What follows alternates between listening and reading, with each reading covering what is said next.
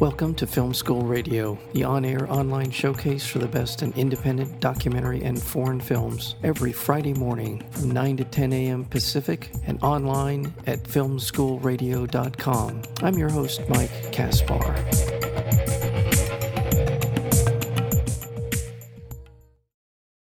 Hallelujah.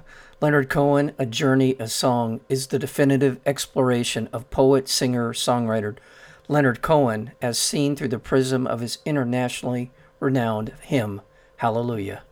This feature length documentary weaves together three creative strands the songwriter and his times, the song's dynamic journey from record label reject to chart topping hit, and moving testimonies from major recording artists for whom Hallelujah has become a personal touchstone.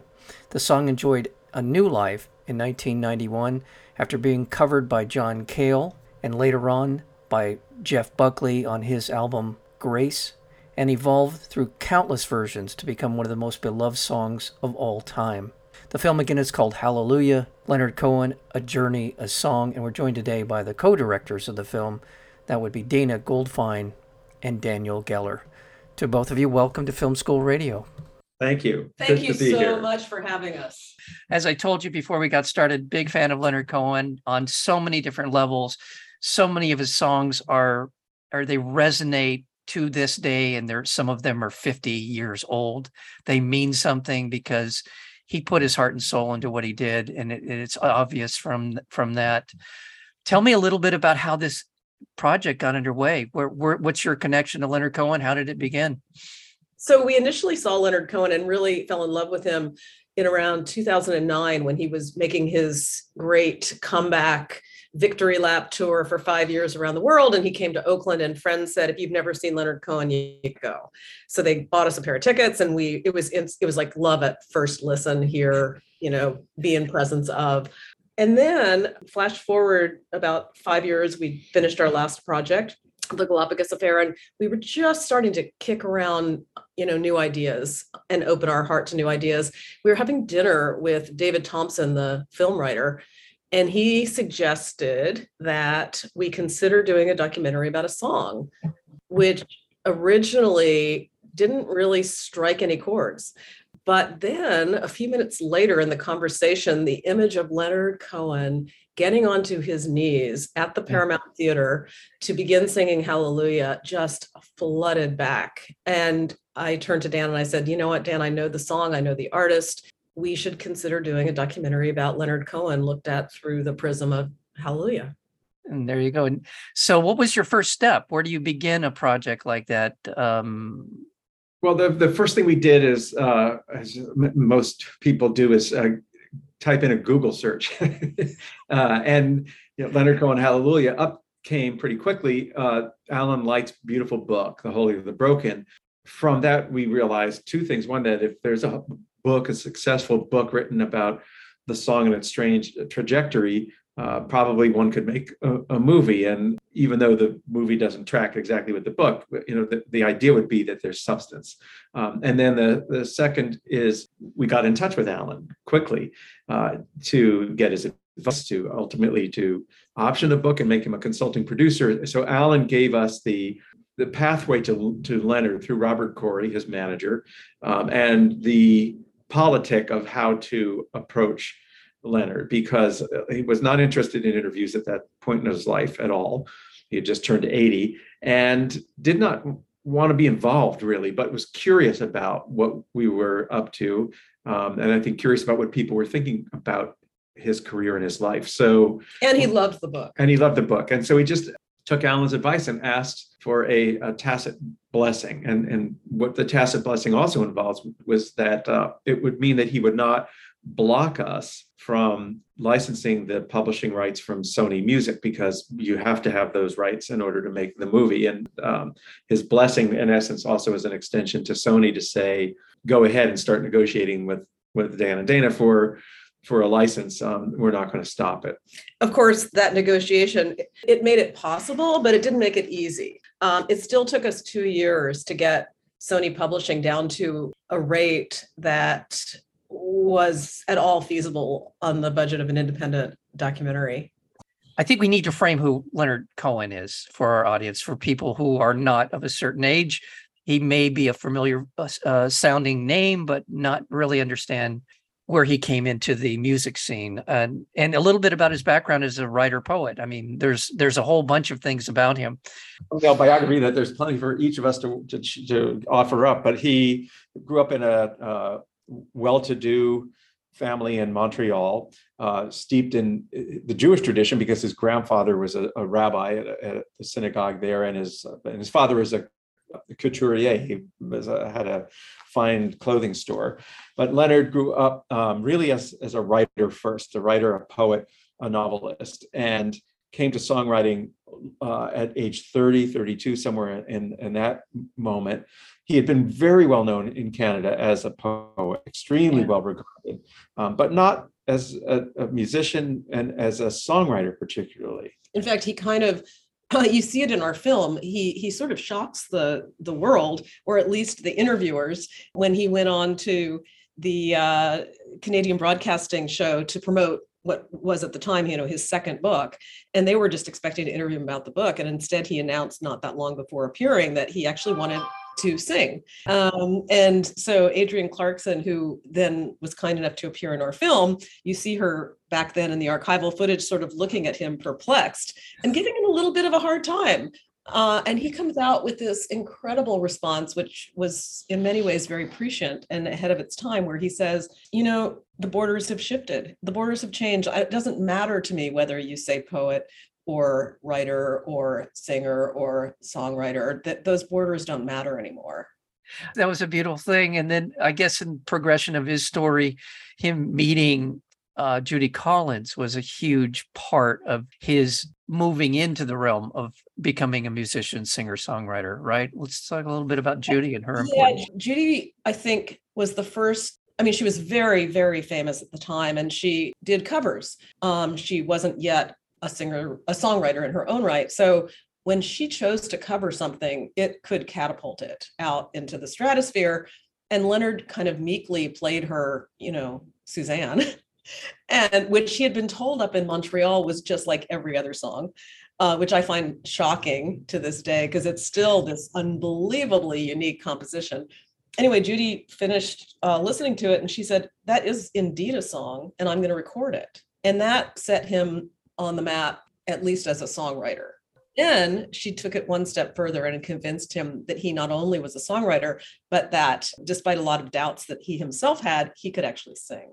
That's a beautiful part of the film because uh, you could see the trepidation, and there's a there's a bit about that how how how much stage fright he had at the very beginning.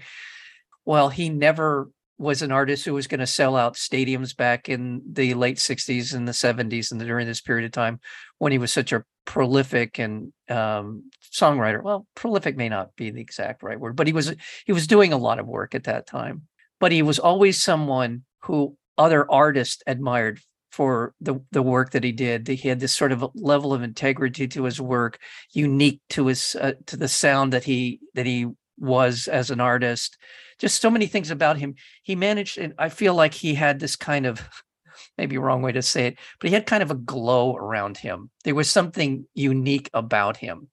How would you describe his aura or his reputation? I guess. I think there, it's almost like uh, what you see with um, some very good actors. There's something mysterious. There's a reserve there. The lights are on. You can see that he's thinking, but he's so preoccupied with the fundamental questions of of holiness and brokenness, of yearning for connection and sex and spirituality through relationships, but carnality. They were all roiling around in his mind, and I think they really preoccupied him.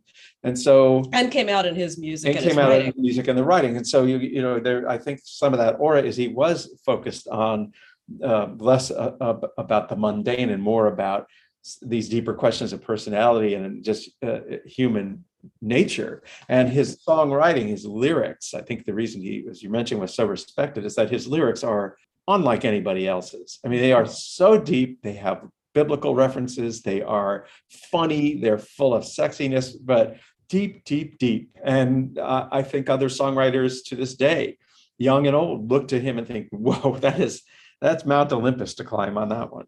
The, the other thing to know is that he wasn't filling stadiums or anything even close to stadiums in the United States, but he was he was very successful even early on in Europe. He just couldn't figure out, and Columbia couldn't figure out how to crack the American market. So one of the really crushing things about various positions and you know the album that had hallelujah and many other great songs that became cohen bestsellers one of the the really tragic things about it being dropped by Columbia or not allowed to come out into the American market by Columbia is that that was the album that everyone had their hopes pinned on. It was the one that was supposed to launch Leonard in America. So when Columbia decided not even to put it out, it was crushing for many reasons, but one of them was that it was the album that was supposed to make him. Well, that gives us a great time to talk about this amazing song and the, and how much d- dedication he put towards it.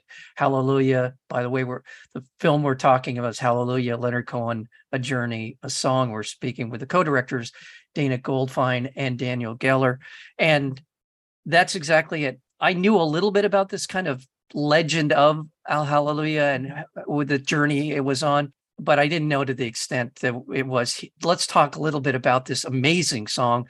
And everyone, even if you don't know the title, you, everyone in the world has heard this song by now, right? I mean, I I can't imagine that you haven't. Let's talk about it. Where the origin, you mentioned various positions of the album it was on. Let's talk about this sort of, like I said, the dedication he put towards writing how many verses or how many versions? It's kind of mythological, and some of them are rewritten subtly. Like you know, just the first line of a verse might change like five times or ten times or twenty times. Um, you know, the the general notion, and I kind of would agree with it, Dan. After after looking through the notebooks, I, I kind of feel like there's eighty something in there. Okay. So how would you characterize the song? Again, I assume he, even if he go ahead. The song into very interesting directions. The first song, as he calls it, is the is the uh, King David version. It's a very rooted in the Old Testament, but yes. then along the way he decided it didn't fit him anymore, and so he changed it. This is after the, the song had been rejected, after the album went down into the defeat, um, but he was singing it live in these concerts, and he decided to maneuver this into a more secular version. And of the four original recorded verses, three dropped out, and he put uh, four brand new ones in. So it was now a five verse song that skewed in a very different direction. So he had taken years to write the song in its first incarnation, refining, refining, refining, and then throughout the rest of his life did keep changing. It did keep uh, based on his own preoccupations maneuvering it a little this way a, a little bit that way. But always with the depth and sensitivity of the poet that he was that the it, no line was a toss away every single couplet could be read in four or five different directions yeah which i think is one of the reasons why the song when it eventually did become part of the public consciousness, finds its way into people's uh, hearts and minds at weddings, at funerals, times of celebration, times of mourning. It, it fits everywhere because any given couplet can be read in any direction. It's one of the most sophisticated pieces of songwriting uh, I've ever seen. Robert Kory was Leonard's longtime manager and then now heads up the Leonard Cohen estate.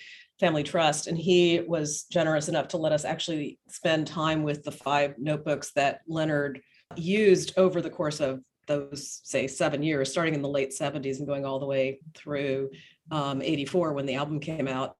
Leonard would call it blackening the pages. And he really did. You just see, uh, and a given notebook might have three different versions of one of the Hallelujah verses. And then next to it, there might be a very, very early version of Anthem um, which doesn't even come out until you know 1993 and the future but there it was just starting to percolate in his brain next to a hallelujah verse you know it's interesting that you said that because he was as good at the end as he was at any point in his career those last couple of albums were terrific the work he was producing uh, I want to let people know that the film is being released through Sony Classics and it will be available uh, in theaters on July 1st. So be looking for this. I believe, I'm sure it'll be in Los Angeles. I am sorry, I don't have in front of me where it'll be. The, it starts at the Royal Theater on July 1st. And in fact, uh, Dana and I and Sharon Robinson from the film um, will be at the Royal on that Friday and Saturday for question and answer sessions. And then it'll widen out through lots of theaters in the LA area a week or so. after. Fantastic. Thank you for that.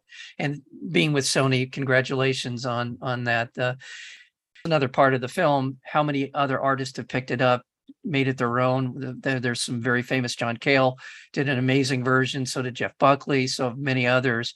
But those, the first two I mentioned, Jeff Buckley and John Cale, came in some ways to define the song, or at least boosted it into a whole nother stratosphere of popularity. Yes. And I, I love John Cale's version. If you know what you're doing, if you know how to sing a song, it's almost hard not to make a credible version of that song sound good. Does that sound right? Did I Does. I agree. I agree. I, I, I feel like, you know, there are there are versions that people make fun of and and whatnot, but I feel like the melody of the song yes. so exquisite. I mean, when we were interviewing Judy, it's not actually in the film, but she's talked about how it's deceptively simple. It's it's so perfect and so pleasing to not just the ear, but the whole spirit, the whole human spirit. So I, I think it is hard to do a really If you know what you're doing, if you can sing a song, if you can carry a tune and you, yeah, it- tune. I'm not sure I could do it because I can't carry a tune. I'm so glad you decided you could do a documentary about his song. but we didn't know. But, uh, I mean, obviously, we t- we were taking a leap of faith, but um, that initial sort of memory of Leonard at the Paramount Theater in Oakland doing Hallelujah, it was so so strong and indelible that I I felt like you know if, if Dan was was open to the concept as well that that somehow it wasn't going to be easy, but that somehow we could make this film. And I didn't realize that along the way, Leonard had changed the song so much. And we have recordings of him, visual recordings of him throughout, for really from 1984 to the end of his life, singing it in, in different stages of his life. And they're really different songs, not just the lyrics, but you can see what the emotional moment was for Leonard singing it originally versus singing it in a moment when he was drinking too much and realizing that he needed to get out of the Yeah. recording business for years and go to Mount Baldy, the Zen monastery, to just retreat and study for six years. You can see even with Leonard doing different versions musically. and then at the end of you know his life in that again that amazing five five years world tour you see him having really reached this spiritual grace and it comes comes out it came out in the whole concert but you mm-hmm. really see it in that in that particular song. And the way he lived his life is that of a true artist an mm-hmm. evolving artist? And you know i've always wondered why musicians feel so compelled to be locked into a version of a song they did when they were in their early 20s and as their life progresses they may change the way they sing the song but this actually feels more authentic more like if i were doing something if i was good enough to do something like that write a great song i would feel like it should reflect just as he does. It should reflect where i'm at in my life. And the fact that he did it and it felt completely right for him to be doing it that way. No, and also you can't tell this in the film, but because we edited that last sequence where he's singing Hallelujah all around the world, what we discovered was that he sang it differently every night. He sang it with the same passion, the same spiritual, The same musical arrangement. the same musical arrangement, but depending on how he was feeling that day, he would switch verses. So, you know, it was absolutely the same song. It felt like the same song, sounded like the same song. But when we sat down in the editing room and tried to do this landscape of Leonard starting, you know, in Yeah. Canada and then going all the way around the world, it actually limited some of our choices about editing because he would be singing different verses depending on how he felt that day. Oh, that's amazing. The song will always reflect for people where they are, what's going on in their lives. It will, in some manner of speaking, be an answer to the things that are going on in their lives. My congratulations to you. It's just a great documentary film about a wonderful artist called Hallelujah, Leonard Cohen, A Journey, a Song. And we've been honored to have with us today the co directors, co producers, co writers, and that would be Dana Goldfine and Daniel Geller. To both of you, thank you so much for being here on Film School Radio. Thank you so much. It's a pleasure. It was a pleasure. Thank you.